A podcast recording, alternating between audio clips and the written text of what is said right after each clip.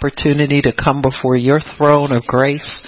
We can find mercy and grace to help us in our time of need. We honor you and we love you. We lift you up. We magnify you.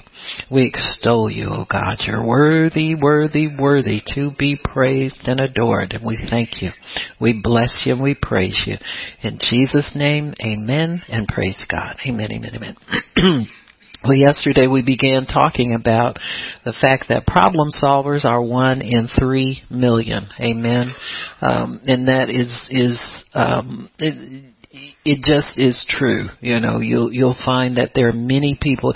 It doesn't take much wisdom or much compassion to find problems and to be a critic. And we talked about there were three million critics to one problem solver in the nation of Israel. And uh, you can see why that's so. Uh, it's so easy to go along with uh, what I think what some uh, people call group think you know, to, and we're seeing it uh, more and more prevalent in society now because of mass communication. Uh, at, at one time, you would have pockets of people who believe this over in this country, this over in that country, and this over in that country, et cetera, et cetera. But now people have uh, access to so much information that you are finding that the enemy, it's so easy for him to kind of merge people together in one common theme uh, because he has so much access to people. He also has access to censorship. And this is something that uh, really uh, uh, upsets people in this nation because we're this nation was founded on free speech. Uh, in fact, that's the First Amendment to the Constitution, and, and so people are always excited about that, and, and uh, you know, especially um, the press, because when they talk about freedom of the press, uh, people who work in the press always feel that that gives them a certain edge over everybody else, but the press is just a part of the free speech mechanism. We all have free speech. Amen. Nobody is allowed to suppress anybody from expressing their ideas or expressing their thought. There are some, uh, some, some, uh, operations of that that are forbidden uh, from country to country, but in general, people respect that that you have a right to um, um, express yourself the mo uh, the most um, uh, telling of those rights has to do with your freedom to worship. Uh, because if you can't express yourself freely, that will suppress you from worship, worshiping freely. And, and so most people consider that right to be sacred much more than any of the others. So if you uh, live in a place where there's no freedom of expression, freedom of speech, uh, there's no freedom of of um, uh, um, your life, um, you you tend to limit people's ability even to contact God. And I think that's really the bottom line for most of it. If you look at places where uh, freedom is really, really restricted, say in places that that um, uh, have Sharia law that forbids a woman, especially, to have freedom to express herself. You'll see uh, countries where uh, women, men are allowed to beat their wives if if they don't, uh, if they disobey them, and it's just really a, a grossly perverted idea about the voluntary submission that we have in Christian marriages. Uh, you know, if if if God is made your husband the head, He did that for a reason. You know, and so if God honors His headship, the wife should honor it too. She doesn't have to. Nobody's going to compel her, beat her, whatever. God's not going to beat you up, but He'll let you see that things would go better if you would do that. Uh, it brings harmony in life, but it should not bring a restriction of of godly expression You, you understand what I'm saying? You you don't submit to uh, your freedom of godly expression in your life. Uh, God is so powerful; He can cause people to come into agreement when there are things that are important to family life. You'll find that, uh, and and this has been proven over and over again by Christian couples. You know, you'll see couples who'll say, "Well, uh, I told God, you know, if if He wants me to do something, confirm it through my husband or my wife." You know, the men will want God's sanction uh, through the wife, and the wife will want God's sanction through the husband. I'll tell you, that's great wisdom. If you can trust God to do that, you know, please do, because you you'll live a lot better life that way. Uh, you won't feel oppressed. You won't feel uh, robbed. You won't feel uh, taken advantage of, et cetera, et cetera. So it's always good to get God involved in these things. And so then uh, submission becomes a blessing and it's not a curse. It depends on what kind of authority you submit to.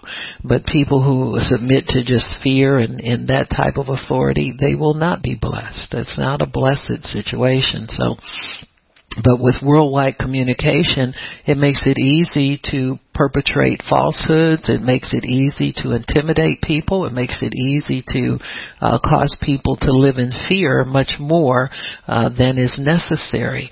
And so when when uh, God sees this happening, He sees uh, demonic forces trying to control people. Then He moves in, and He will have to send a deliverer. He will have to send a leader. He will have to pull somebody out from the rank and file that will fear Him only. This is the thing. Everybody else is fearing everything, but the one person that fears God will stand out as a leader and will stand out as a person that God can use so that he can bring liberty to everybody. So that's the the end game of of what God does. He wants to bring liberty to all people, freedom to worship him, freedom to move uh, at his command and to receive his blessings, receive his promises and really that's all he was doing with the nation of Israel. He was fulfilling his obligation to them to bring them out of Egyptian bondage after 430 years. The Bible even says it was 430 years to the day that that prophecy was given that God brought them out of Egypt. But they, they came out in fear. Now we talked about the, the fact that they were able to uh, take their journey through the Red Sea, and then immediately after they got through with the journey, they right were right back being fearful again. They were uh, begging to go back to Egypt. Uh, one of the first things they experienced in the wilderness, and the wilderness is not like trees and shrubs and stuff like that, but wilderness is dry places. It's a desert. And so, uh, when we, when we, um, uh, understand what they were facing, there were some things that, that were just naturally part of it, and one was thirst. And so they, they were, they saw all that sand and all that hot, uh, weather. Now in Egypt, they had Egypt's Egyptian culture was set up so that they had a system of irrigation wells, foot pumps, um, water flowed, but you had to make it come yourself. So when you're in a place where you don't see that familiar stuff, you get scared. They didn't see any cisterns. They didn't see any irrigation systems. They didn't see any foot pumps. They didn't see anything like that. And so they got fearful. And instead of going to their leader crying out to God for what they needed, they kept saying they wanted to go back. Amen. And so, uh, God would prefer that we just cry out for our needs rather than try to make our own solution to the problem. See, as long as you're crying out to Him, you have a possibility of a good result. But when you make up your mind that you have your own solution, you put yourself under false re, uh, uh, false leadership, and you begin to rebel against God's plan for you. And so God wants us always to take heart, take courage, come to Him. Whatever need it is that we have, He will settle that and will give us the right solution. You will never come up with the right answer if you're constantly trying to figure out how to do these things yourself. You just won't happen. And so God then has to uh, take somebody aside somebody who is willing to listen to him, somebody who is a worshiper, and somebody who will come away with his plan. And his plan may be something that's familiar and it may be something that's totally new and different, but we gotta trust God in it we'll know that the plan was of God by the results that it brings. And so when when Moses then is is confronted with uh, drought and with uh, thirst among the people, he goes to God. That's a pattern that he has established over the years. Uh, he always goes to God when he has a dilemma because he knows God called him and he knows that he has to get his answers from God. So we talked about uh, the fact that the children of Israel were, were able to go through this night of fear and and come out obedient to God and the reason they were able to do that was because of the shed blood and the blood covenant that they cut when they were still in Egypt. Uh, the blood empowers us to obey God anybody who says they can't obey God is needs to tap into the revelation that God would not require something from you that you cannot do.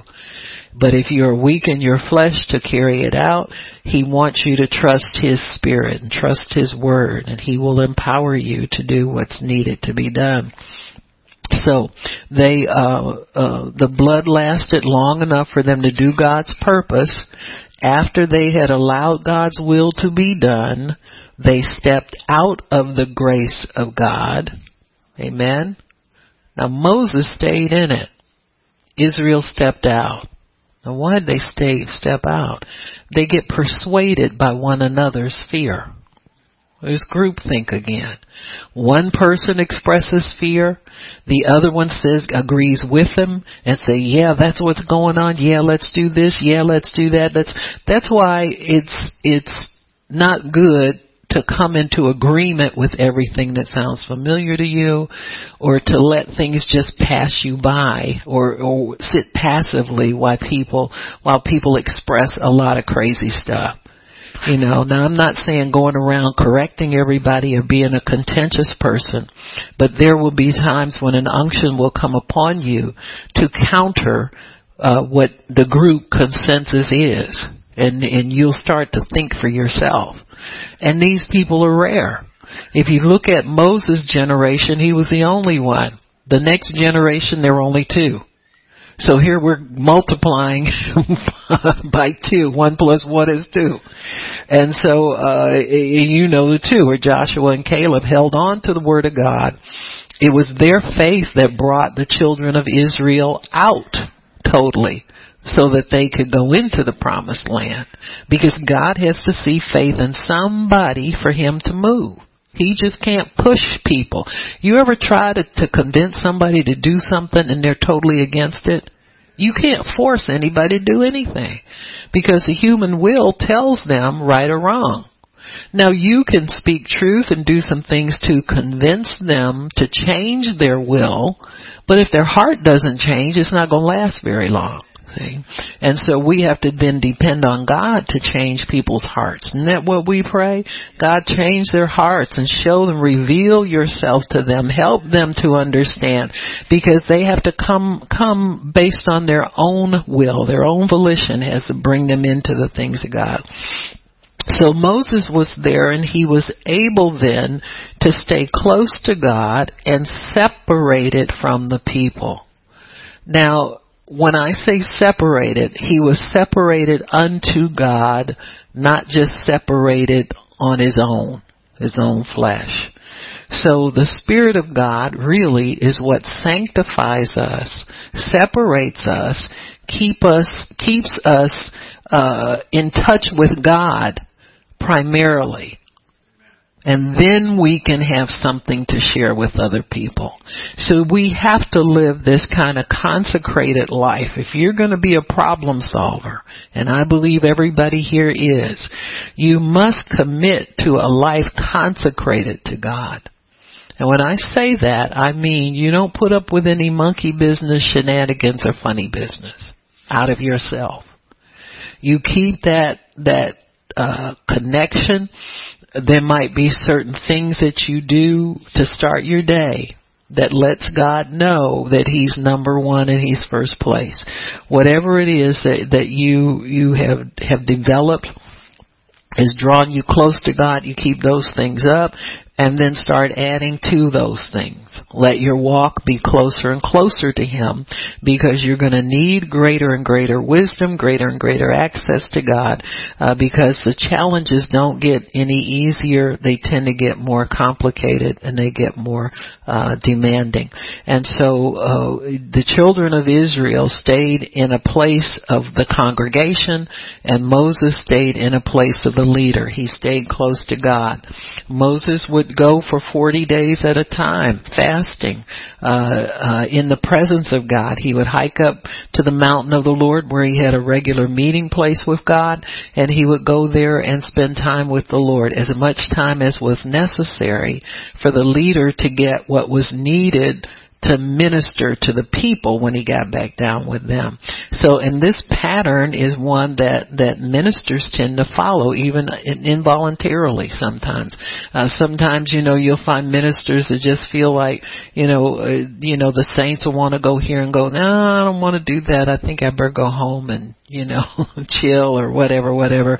Uh, it's a, a part of, and it's not somebody trying to be funny, you know, it's it's not time for people in leadership to party all the time. It's not part time for them to kick it and sit up, put their feet up and socialize and all that kind of stuff. Uh, there should be a longing in the heart of every leader to spend quality time with God. And so I think that's, that's just right. You know, leave people alone if they don't want to fellowship with you or don't don't needle people about not wanting to do this that or the other. And don't bug people to always want to go have have a meal with you or have dinner with you. Let's go do this and it's cut it out you know, we belong to God and don't push in on people and intrude. And if they don't want to, don't make them. Don't, don't push them, you know. Now there are some times where, where fellowship is, is the order of the day you know when when we have our our our um our road meetings where we all have to have a meal. We all sit down and eat together. You know what i'm saying? That's a necessary fellowship. I'm talking about voluntary stuff where you know i'm i'm at my house on wednesday and somebody calls me up can we go here? And no. Huh? You know if it's no it's no but you know there are times where where it is appropriate you know. I i i try to make time to to spend time with my family uh during some family things but they know if it's before an empowerment meeting i ain't going to show up yes and nobody gets offended you know. When the little ones were real little uh i would try and go to, i went to i tortured myself at chuck e. Cheese. Know what i'm saying Nobody liked it. And uh how could they? You know, Chuck E. Cheese didn't even like it. I saw him running from them kids. They grab him and want to beat him up and punch him and stuff. You know, Chucky didn't even like Chuck E. Cheese. But you know, I did it because it it was something that was necessary I felt at the time to not get into conflict or strife you know what I'm saying? And just, you know, there's a grace to, to be able to allow people to see what's necessary for your life, so forth and so on. And so, uh, you know, as I've gotten older, I can always use that. And you don't want to torture an old lady, do you? Stop it. Leave me alone old people don't like to be moved around too much. Just let me stay in my, you know what I'm saying? So, whatever. But, uh, you know, it is easier for me to stay in a flow and a routine and not interrupt that. Uh, if I get grieved in my spirit during certain things, I don't do them again, okay? So, you know, you just have to do what you have to do. So anyway, what's important is I stay faithful to God. Amen. So, amen. So the blood lasted long enough for them to do God's purpose that they could see And and what happens mostly with us is that we'll find grace. We'll stay in the grace of God long enough to get what we want. Well, I don't know. Wake up, everybody. But that is true. Uh, when our interest is is or our problem is solved, uh, we kind of tend to step out of the grace of God and and not walk in the Spirit. See, there is a grace to walk in the Spirit with God and walk, walk in total companionship with Him at all times, uh, so that uh, you you learn how to fellowship with Him and fulfill your first purpose in the earth. Your first first purpose is for fellowship with God. He purchased you unto Himself.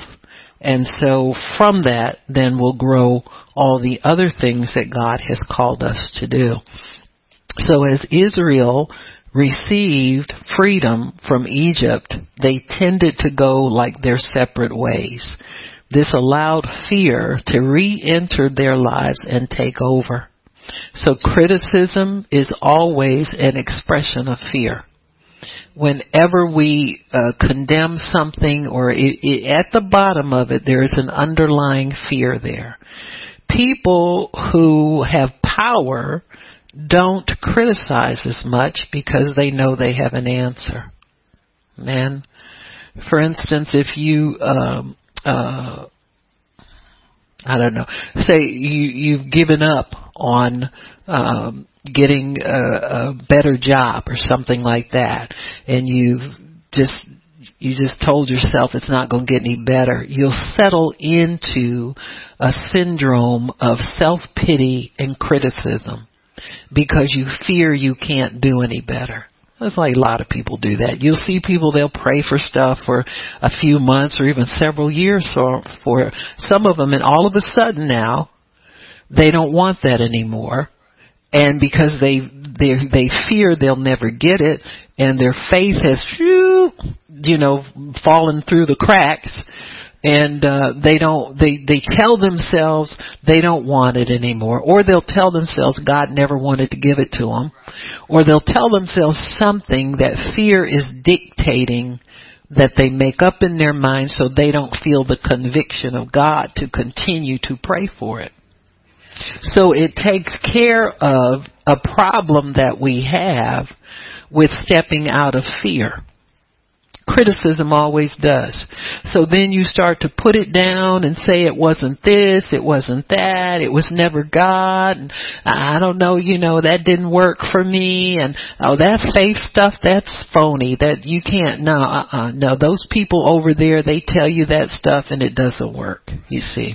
And so when we start to find ourselves in that boat, know that you can come out, but you gotta repent. You gotta tell God you're sorry for letting fear run your life again.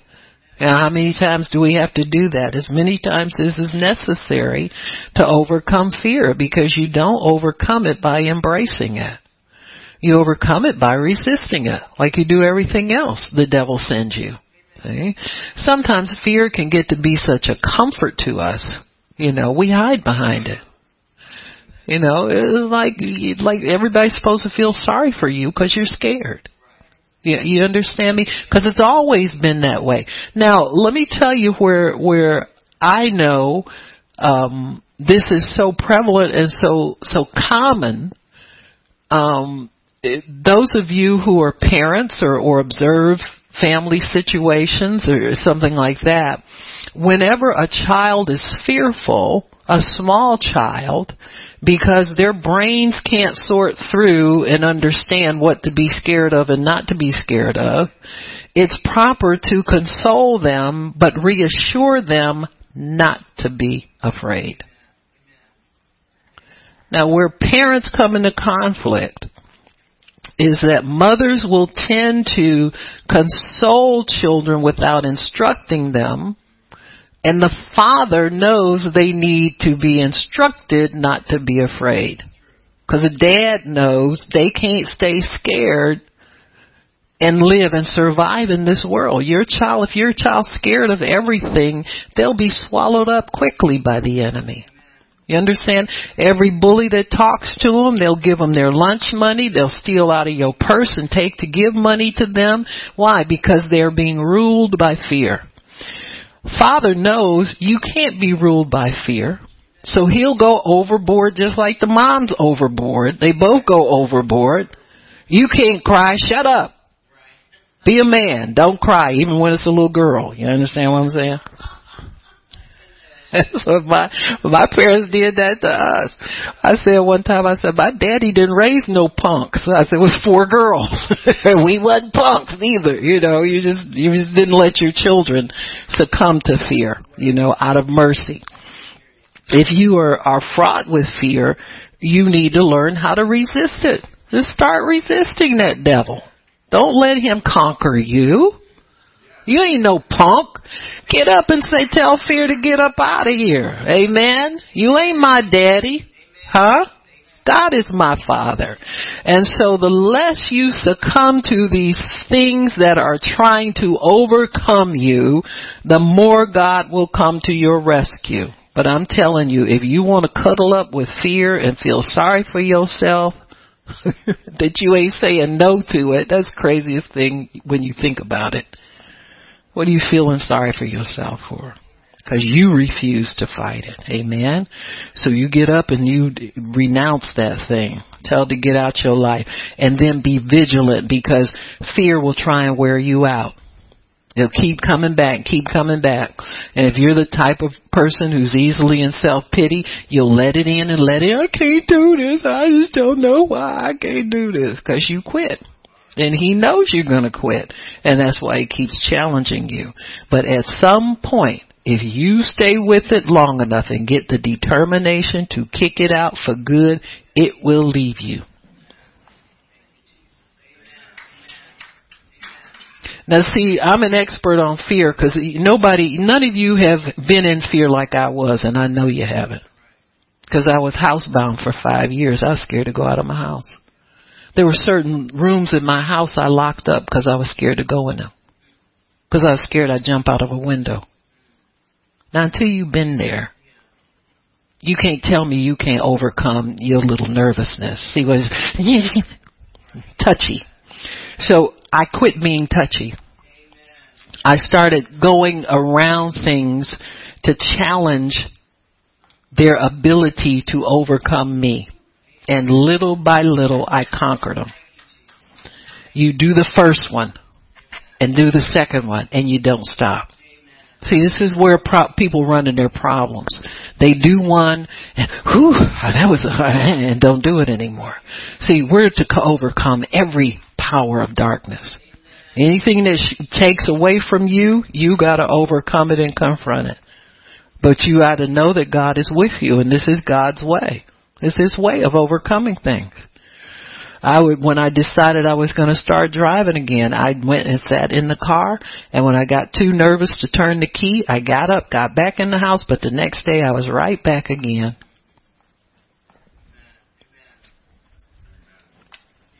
You gotta know how to work with stuff, folks. You gotta know that God is with you. You gotta know He's not lying and you, and I knew fear was an enemy cause I, I would sit there, I said, now I remember when I used to do this stuff and it didn't bother me.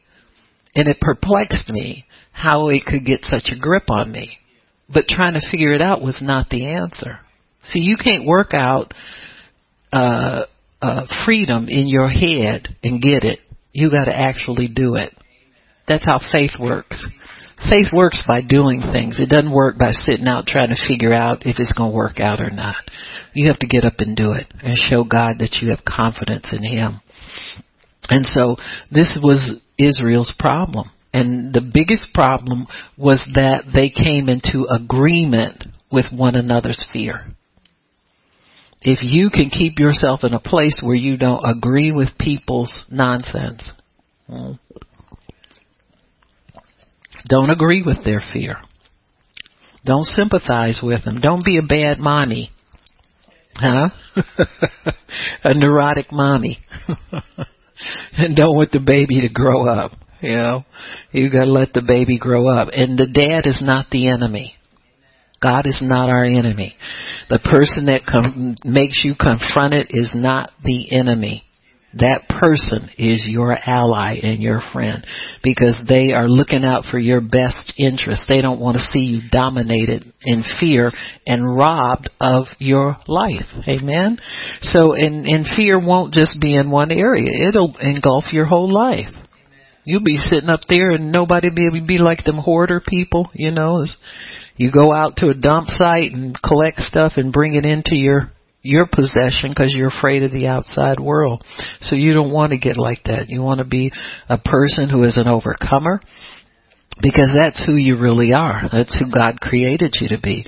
But you've got to take those steps to get there. You can't sit wallow in self-pity and fear and feel sorry for yourself and then get angry at people who want to challenge that fear.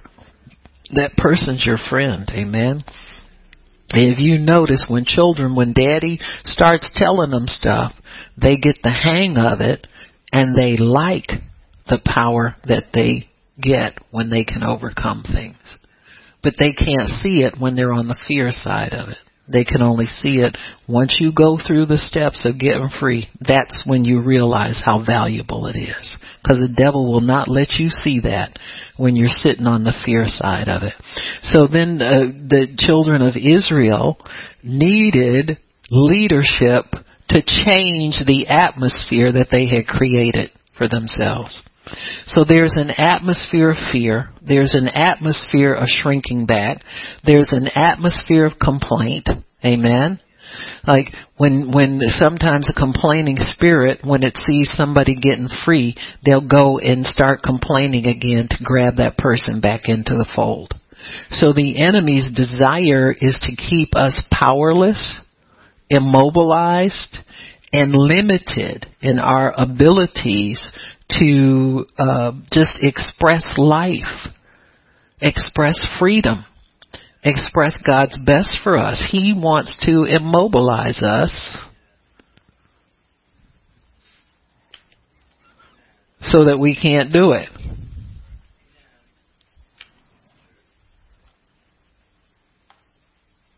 Praise God. Amen. I don't want to lose anybody. So, so Israel allowed fear to re-enter and take over through criticism, and that's critics are fearful people. We said that. You get angry that fear that you have fear, and then you start to be critical of what's going on. Moses feared God. So that made him able uh, to obey God and not rebel with the rest of the nation of Israel. So he didn't go along with what they were saying. Saul, King Saul, when he came along, he was one of those people that compromised with the critics. So he lost his status in God because he sided with the people against God. Believers are not called to criticize, but to solve problems. Our job in Christ, that's why he said, go forth and preach the gospel. That's solving people's problems, folks. Because man's only problem is sin and being estranged from God. That's the root of all of it. So when we go and, and preach the gospel, we begin to solve problems. Amen. In this day and age, critics and accusers are having their way because of mass media. Everybody can go on YouTube and publish a video. Everybody can get a blog. Everybody can get a podcast. Everybody can get, everybody can print books. So we can put our ideas out there pretty freely. So it's easy to pick up a judgmental and fearful uh, word and release it but it does not solve the problem. So putting your two cents in and your opinion about what's going on in the world doesn't solve anything. But it makes you feel good because everybody wants to feel like their their opinion's valuable. So you enter into these conversations and give your two cents and you're this and you're that. If you can't put a, a scripture behind what you say, keep your mouth shut because you have nothing uh, nothing to to add to the problem. What you've done is you come into agreement with the problem, and you've offended God in the process. So our political, religious, and family systems are entangled with words of fear, doubt, unbelief, and accusation. God has the answers. He has commanded His church to bring those answers to the rest of humanity. So, as a church, we cannot afford to join our voices with that of our critics.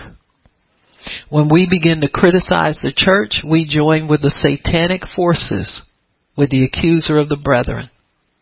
I don't care if what we're saying is true, you know, factually. You know, it's true that the church does need to pray, but how do you know people aren't praying? You're not the head of the church. So it's good to keep your mouth shut when you start to make global criticisms and indict the church of not doing her job. God has everything on a time schedule, just like He had Israel on a time schedule. He's got prayer on a time schedule. He's got everything that that's needed with prayer. You know, we're a praying ministry, but I don't ever get complacent in what we're doing just because we pray. I'm always looking to God for for answers. And if if something doesn't sit well with me, the condition of something, I'm always looking to him. God, what's our role in this? What do we do uh as watchmen? What do we do? What's our part? And and always adding to what we do. Uh if we looked at all the prayers and all of the uh all of the, uh, I guess, focuses over the years that we've had, we've tended to keep up with what was currently going on, not only in our nation, but in the world, and to present a solution. I don't go to other ministers and say, we need to do this and we need to do that. I know what I'm supposed to do. And so if, if they feel they want to join in, that's fine. If, if they don't, if there have been few people that I've invited to work with us on things. One has been Bishop Russell with the Rejoice Detroit because I thought it was important for us to get a fresh word from God, a prophetic word from God and that's better with, with worship, you know, flowing worship. And so, but that's it over over almost 30 years. And so I don't run after people to tell them what to do. God's their boss. I don't know what your boss told you to do. And so it's it's good to stay with what he and you know, and then you suffer from that. People well they just stay to themselves and they don't want to Disney. I don't fellowship with no no, I don't fellowship with darkness. I have no companionship, and if God didn't tell me to do it, it's darkness as far as I'm concerned. I don't care how nice y'all are to me or how much you say I need to do this. You don't know what I need to do. You're not my boss. And so you have to stand on what God's given you folks to to to be a leader who solves problems. Because what happens is eventually those people run into some trouble and then they have nowhere to go. And then they come knocking on your door looking for prayer. Oh yeah, we're doing this and that. I just wondered if you could pray for us. Well sure, of course I'll pray for you. But if I'm entangled in that mess with you, then who's going to pray for me? You understand what I'm saying? So you have to do what, what God, and that's leadership folks. That's not standoffish and that's not better than somebody. I'm not looking to be anything. Amen. So it's good if you cannot look to be anything but what God has called you to be. But be that and be that to the max. Amen. And so God has answered. He's answers and He has commanded His church to bring those to the earth, to humanity. So we can't afford to join our voices with that of our critics. We've got to stand apart from them as Moses did. He ascended to the mountain of the Lord and returned with power and authority. So when you ascend, we know where you went if you, depending upon what you come back with. You come back with power and authority, we know you've been with God. You come back with defeat, shenanigans, no answers, you missed it. But that doesn't mean you have to miss it forever. You can you can get with God. So I'm going to go back to uh, Genesis chapter 3 and we'll show you the entrance of fear into humanity and how God resolved the problem of fear. Amen. He has a resolution for it. He will always resolve the problem of fear because he does not, when Jesus would approach the disciples, I don't care how, if he had just had lunch with them, when he would say, fear not, he meant that. You got me? Because, and he doesn't speak to something that's not a problem. you know, you can go to people and say, now don't be afraid. I'm not scared. And that was fear talking right there. See, they don't like to be exposed. Amen. And so many times, you know, you, you'll take one on the chin trying to get people delivered from themselves, from these entangling devils that wants to keep them immobilized. So in Genesis chapter 3, we see how God resolves these things. Now I like God because He deals with things in a timely manner. And he dealt with the fear that had engulfed the man and the woman immediately. He has a remedy. He's not waiting, you know, he's not going to let you stew in your problem until you figure out that you need help and all like you know all that witchcraft stuff he's not in that and so uh in Genesis chapter 3 he got the man and the woman to eat that he gave it to the woman first and she saw that it was uh, uh she looked at it first and and her opinion of it changed. And this is this is how iniqu- iniquity operates.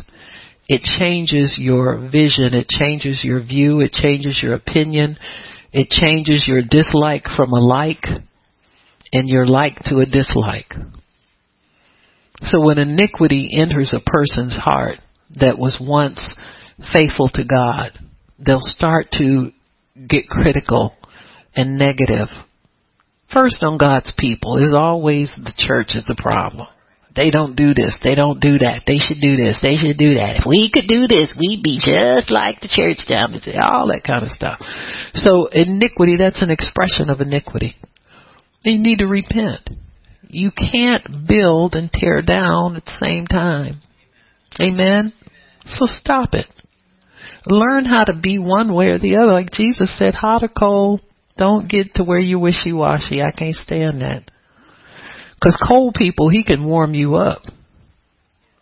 And hot people, he can tone you down if he needs to. But that in the middle thing, he can't deal with that. So the serpent was, was more subtle than any any of the cattle, and so he kept questioning the woman and challenging what she believed. Be careful of people who challenge what you believe, especially when you believe in God. If you believe in something stupid, you know that a challenge is in order. But if you believe in God, be careful of people who want to challenge what you believe. You know, you have to go to church every Saturday. Yeah, devil. You go, you want to go shopping, devil? You go shopping every Saturday, but I'm going to church. You have me? Do you have to give them all your money? I don't give them all my money. God only requires a tenth, and that's if I believe it.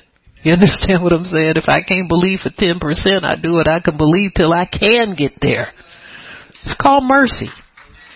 God's merciful. He's not trying to beat us up. You have to? No, I want to.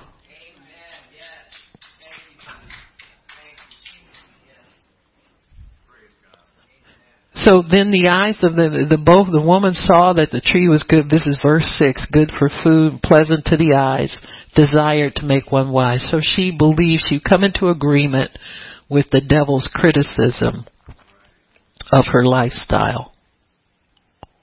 Her lifestyle was to avoid that tree. He critiqued her lifestyle and tried to put shame on her for living for God. Got me?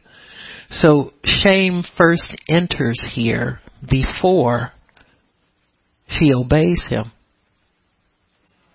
They make you ashamed of, you know, being a Christian, ashamed of uh, serving God, ashamed of giving, ashamed of the way you, if you dress modestly, devil will make you ashamed of that. Got me? And, you know, really to be honest with you, most women, when they they see that, that God requires modesty. You know, you get a, a dress below your knees and you're relieved. Cause the knees are probably the most ugly thing. They're either too skinny, too knobby, too fleshy, too, you understand what I'm saying? So let's all cover them up.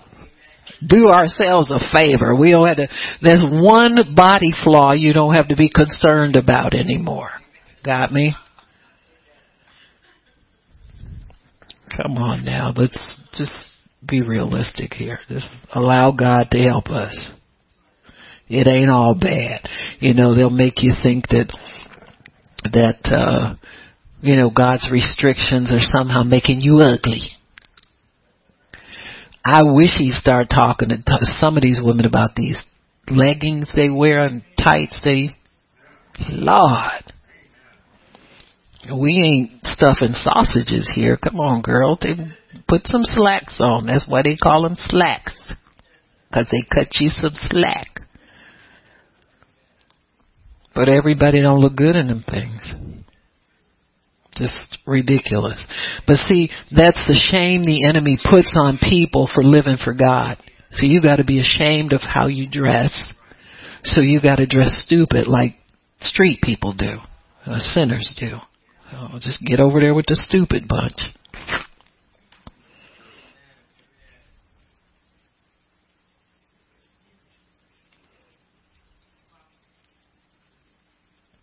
So then it says when the woman saw that the tree was good for food, was pleasant to the eyes, tree to make, to be desired to make one wise, she took of the fruit and ate it and gave it to her husband who was with her both of them there at the time, and they did eat. And the eyes of them both were opened, and they knew that they were naked. And they sewed fig leaves together and made themselves aprons. So the shame came in as a motivator to get them to disobey.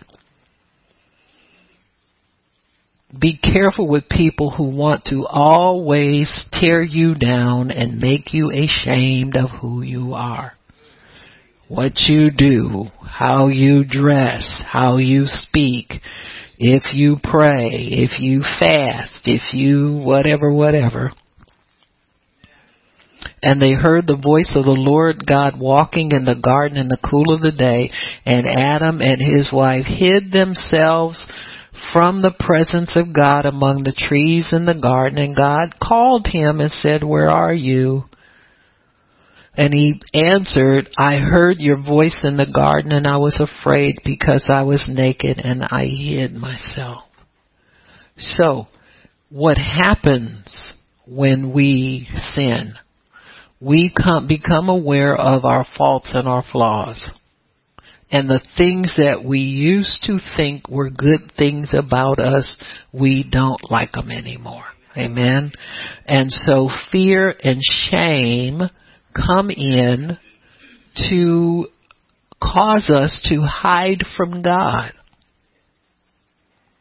And this is how we live our lives until we can't hide anymore and we get tired of running from Him and we surrender and give our lives back to Him where they came from. Amen.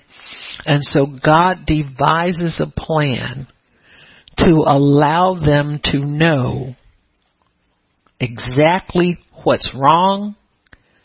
It's called repentance, called being aware of your sin, and what effect it will have on their lives, and what the remedy is. All in one conversation. So God is not slow to help us, folks. That's my main point here. He immediately wants to help them, but He has to help them with knowledge. You can't be helped if you don't know what the problem is. You can't be afraid to confront the root of your problem if you want to be free. Because the answer is right there next to the exposure. See, mostly we think people expose us and want to embarrass us. So we want to cover up and not confess and not admit I hate it when I see Christians living in that kind of bondage. Oh no, that's not what it is. I say it is what it is. You've just nailed yourself right there. Why are you so anxious if that's not what it is? Or they'll make you go through, you know, people make you go through 20 questions with them. When they know what the problem is, they need to confess it. I don't know what it is. And you say, I'll tell you what it is. So, I don't think that's it. Yeah, it is. Would you come to me for me to lie to you? I'm not playing games with you. If you want to receive it, you don't have to. But I'm telling you, that's what the situation is. It's so common, I don't even hardly have to wait for a word of knowledge to figure this one out. You got me? You know, God's smart. Sometimes He'll pre pre prep the preacher with the answer before you even get the words out your mouth. You understand what I'm saying? You see people coming and know what the dealio is if you stay in the spirit. And you know, people think you got to figure stuff out and pray about it 15 minutes. And God ain't that slow. I can prove to you in this passage of scripture, He ain't slow at all.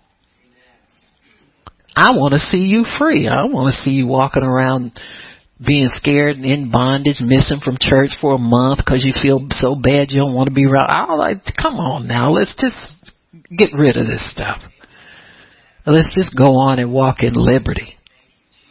Then you know when sometimes the devil get people when you finally get to the root of your problem and get free, the devil say you should have done that months ago.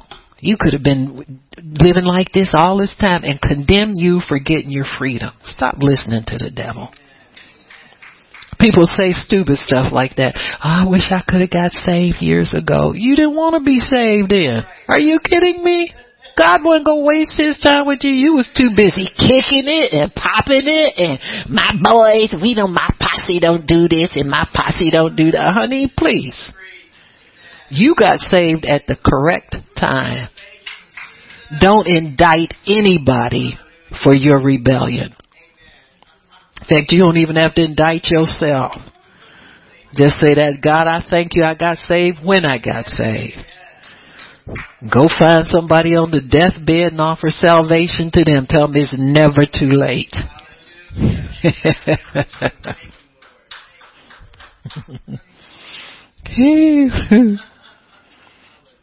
so here we got Adam and Eve scared of their nakedness, ashamed, hiding from God. God finds them anyway.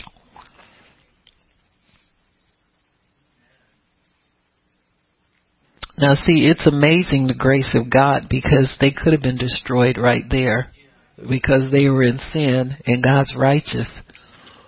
You can't look at the face of God and live, they always said. They could have fried right there. But God graces them to intercede for them. And he, God said, who told you that? Have you eaten of the tree where I've commanded you that you should not eat? And the man said, instead of saying yes, and the woman saying yes, the woman you gave me, she gave me the tree and I eat. And the Lord said to the woman, what is this that you've done? The woman said, the serpent gave it to me, so here's hot potato. Amen? It's bouncing the hot potato around from one to the next. And so the Lord said to the serpent, because you have done this, see, this is where God gets to the root of problems. Blame is not the problem. You got me? Blame's not the problem. It's a symptom of the problem. God first curses the root of their problem, who is the devil. So he goes to the root and then he'll deal with the fruit. Blame is the fruit, it's not the root. Amen? The root is iniquity caused by the devil. Amen. And God says to the devil, because you have done this, he pronounces the first curse on Satan. When the root is cursed, then the rest of the tree will die. Uh, Jesus showed that in Mark 11:22. Amen. So when the root is cursed, the rest of the fruit will die. Fruit cannot survive without the root, but if you don't get to the root of it, huh? You won't. See, people think the root of their emotional problems is their childhood. That's not the root. The root's the devil. Huh? You were treated bad because of the devil. Not because of parents, bad parents, too nice parents, passive parents, whatever. You got screwed up because of the devil. So you're not to live there anymore. Because you're a new creature in Christ. But you gotta forgive all the stuff you've been blaming all these years in order to walk in newness of life. I blame my parents. That's common for kids to blame their parents because they're authority figures. It's, you know, your parents were just so? Everybody's parents is rough according to them. Cause little kids want to boss everybody around. And don't have enough brains to do nothing, but they ready to boss everything. So parents have to put the squash on that nonsense. Till you go sit down somewhere till you learn some sense. Huh? So he, verse 14, God curses the serpent first. He says, you're cursed above all cattle. So the serpent is the most cursed of all animals. You know, uh, dogs seem to be the least. You got me? Because they can easily obey man. See, there's evidence of the life in the garden before iniquity set in when you see how people are able to manage pets. Men, cats are a little, eh, you know, like Queenie and all. No, I'm the queen around here. You get out of here. We don't need another. That spot's been taken already. yeah, cats act like don't touch me. I don't need you. And I said, well, go. You know, get on out of here. And they live very well outside. Dogs don't do so well. They usually need to find a human companion. So there's there's something, you know, they're called man's best friend for a reason, because they they they are a, a leftover, if you will, of our life before iniquity, when that enmity set between man and beast. Amen. So they're they're a leftover from that. I always in in a way admire people who like to try and tame wild animals, even though I think it's very foolish. But you can see a vestige of what Adam had when he the Adam the animals were their friends. You got me? Most people don't live to tell a good story about their animal wild animal training but but you can see there's a drawing there because of what God leaves in us from so not everything is dead from where we were before the enemy came in. So he puts a curse on the serpent. In your belly you shall go and eat dust all the days of your lives. Everybody knows snakes are blind and they have to lick their tongues out constantly to get direction dust. I'll put enmity between you and the woman, and between thy seed and her seed. It will bruise your head, and you shall bruise its heel. So it won't be that the that the that we will be without damage in some in in this conflict against Satan. He gets to put some bruises on us. But Jesus crushes his head and renders him powerless against humanity at the cross. Amen. He said, Unto the woman I will greatly multiply your sorrow and your conception. So many more children are conceived than are born, and just in truth. Infant mortality used to be very, very high. Uh, childhood illnesses claimed a lot of children. He says, In sorrow you shall bring forth children. It's labor pains. But your desire will be toward your husband, and he will have rule over you. So in iniquity, the man has rule or dominion over the wife, or headship or leadership. And unto Adam, now in Christ, the Bible says there's no male or female. So what God does is He, in a domestic sense, and this is to keep family life stable. God, God continues headship, but under Him toward the man over the woman and the rest of the household. Somebody's got to lead this mess, or we don't go nowhere. And so God honors the headship of the husband but not this rulership. This is where Muslims get their Sharia. That's under the curse. Amen. When the curse is broken through redemption, the man is the head leader provider. So there is a, if you will, kind of a soft tyranny. You got me? He's still the head.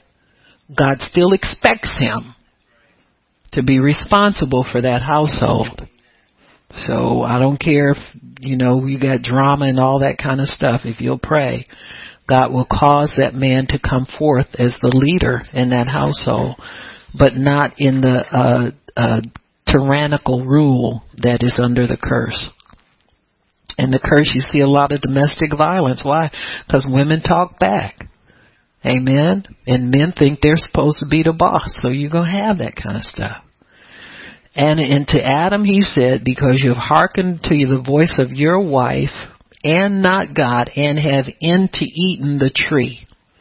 So it's not that you don't listen to your wife, but if you listen to her and disobey God, you're in trouble. If you listen to her and she confirms what, what God's saying to you, you gained an ally and you have strength. You have dominion that God wanted you to have. So you listen to her in disobedience.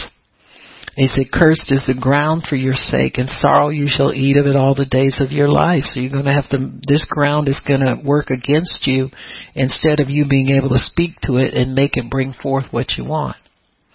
Thorns and thistles, it'll bring forth. So you're going to get a mean crop coming against you and you shall eat the herb of the field. In the sweat of your face you shall eat bread till you return to the ground, for out of it you were taken, for dust you are, and dust you shall return. Adam called his wife's name Eve. She was Adam before the fall, because she was the mother of all living. So they were co-equal from the beginning, but now there has to be kind of a hierarchy kind of thing. Now, the man was considered to be the authority, I believe, before the fall because he was created first. And Paul alludes to that in one of the epistles. The woman was created for the man and not the man for the woman. And so it must be that the man understands something about his needs that the woman does not. Amen. And so that makes her somewhat subject to him. But uh, in, in God's way of doing things, she was not separated from him as to her calling. Their name was her calling. So Adam was Adam and Eve was Adam before the fall. After the fall, they had to have their roles separated out. You see God separating out the roles when He tells her she's got to to um, uh, bear children, and there'll be a lot of them. So what that means is that that's going to be her a main job for her, and she won't have time to have the rulership relationship that they had before. You know what I mean? And so, and and you can see that as society has progressed, uh, women have had a lot easier time managing households. They don't have as many children. Um, they don't. It's not as time consuming. Work isn't as time consuming. Housework. So what do they do? They go off to the mall. They go off and spend more money. You understand what I'm saying? Life has gotten easier because of Christ. Christianity brought that into. Christianity brought inventions into the world things that decrease our labor come as a result of the light of the gospel coming in and it sheds in on everybody. Amen. Everybody gets to be a partaker of that. And so God told them, He said, Eve, mother of all living, and that's borne out. She bears children, but also she takes care of everything that moves. You know, Kids know if they bring a stray dog, oh ma, she'll let us keep him. Oh ma's gonna be mad. Yeah, she'll be mad for a while, but she'll let us. Yeah, cause we nurture everything. Amen. So Adam also said, verse 21, to Adam also he said to his wife, did the Lord make coats and, and made coats of skin and clothe them? So this was the first understanding of an atonement. God made coats of skin and clothed them. That was the remedy. That shed blood, you'll always see that coming as a remedy. You saw it here in Exodus when they came out of Egypt. Blood was the remedy. Here in the garden, blood's the remedy. So that blood was shed and that animal that was slain clothed them and covered their sin. And the Lord God said, Behold, the man has become as one of us to know good and evil. Jesus is the only one of the Godhead that knows good and evil. Amen. He says, And now lest he put forth his hand and take the tree of life and eat forever. God sent him forth out of the garden to till the ground from whence he was taken. So he drove the man and placed at, at uh, and he placed at the east of the Garden of Eden cherubims with a flaming sword which turned every which way to keep the way of the tree of life. So we know that the way to the tree of life is tied up in this blood sacrifice in some way. And so that's as much as Adam and Eve know at that time. That they've got to shed blood for the remission of their sins. If they get into a problem that's too big, they've got to make a sacrifice at an altar so that God can send a remedy. This is something that was indelibly printed in their minds. That's why you see blood covenants in all kinds of segments of society. I don't care where you go, you'll find somebody who is an enemy of somebody and they want to make friends and they instinctively know that the shedding and mingling of blood makes them friends. Amen. And that's just true. It, these things that God does here in the beginning are the truth of God. And so God puts the remedy because He's a problem solver. He doesn't accuse them of wrong and curse them without the remedy. You got me? The remedy is always present in everything that God does. And that's why He's given us the message of the blood atonement. For the remedy for all of, I don't care what kind of problem you run into with somebody and you pray for them. The blood is always the remedy. Because the blood pays that the word will come to pass. It pays for you to have a word of knowledge to get the right word to minister to them. It does everything. So the shed blood of Jesus is the remedy for every problem of humanity. But you can't get most people to understand that. How do you get them to understand? You have to pray and ask God to lead you to the correct people that need Him and are ready to hear His message. If you don't ever pray for that, it won't ever happen. That's why we get empty chairs here. Don't blame me for them. I'm as much responsible as you are, but we've got to go and bring the message of Christ to people. Because we're not just wanting to fill this place up by advertising and pretending to be Christians and watering down a message. You want people to come in who are really saved and really want to go forward in God. Amen? And so if, if, if we're not sold on the message, then we need to be. Because that's it. The message is not seeker friendly services where you just get people in here and blast a lot of music and get you a band so they can feel good and jump around and then go out the same way they came in. There's tons of places they can go and be anonymous when they do it. But you want God who want who God wants to be a part of what we're doing here because he wants his work to continue. And if God has to wait and wait and wait, he'll do it. But I'm telling you, we're going to to allow people to understand what God wants. Just, just quit being scared of people. Quit being intimidated by crazy relatives. You know, quit being a mealy mouth and trying to compromise so that they'll feel comfortable. They're never going to feel comfortable with you if they love sin and you love God. And so we have to understand, folks, that we are problem solvers. But we've got to get about with the message. Amen. We've got to get about with telling people what God has to offer them. The better life that they can live because of Jesus. What He's done for us and how He's changed us. because of his life we live. Amen. All right. Father, we thank you for your word and for understanding. Thank you, Lord, for your goodness and your mercy. Thank you, Father, that we are called to carry your message. We are called to solve problems throughout this earth. We love you and we honor you, Lord. In Jesus' name, amen and praise God. Amen, amen, amen.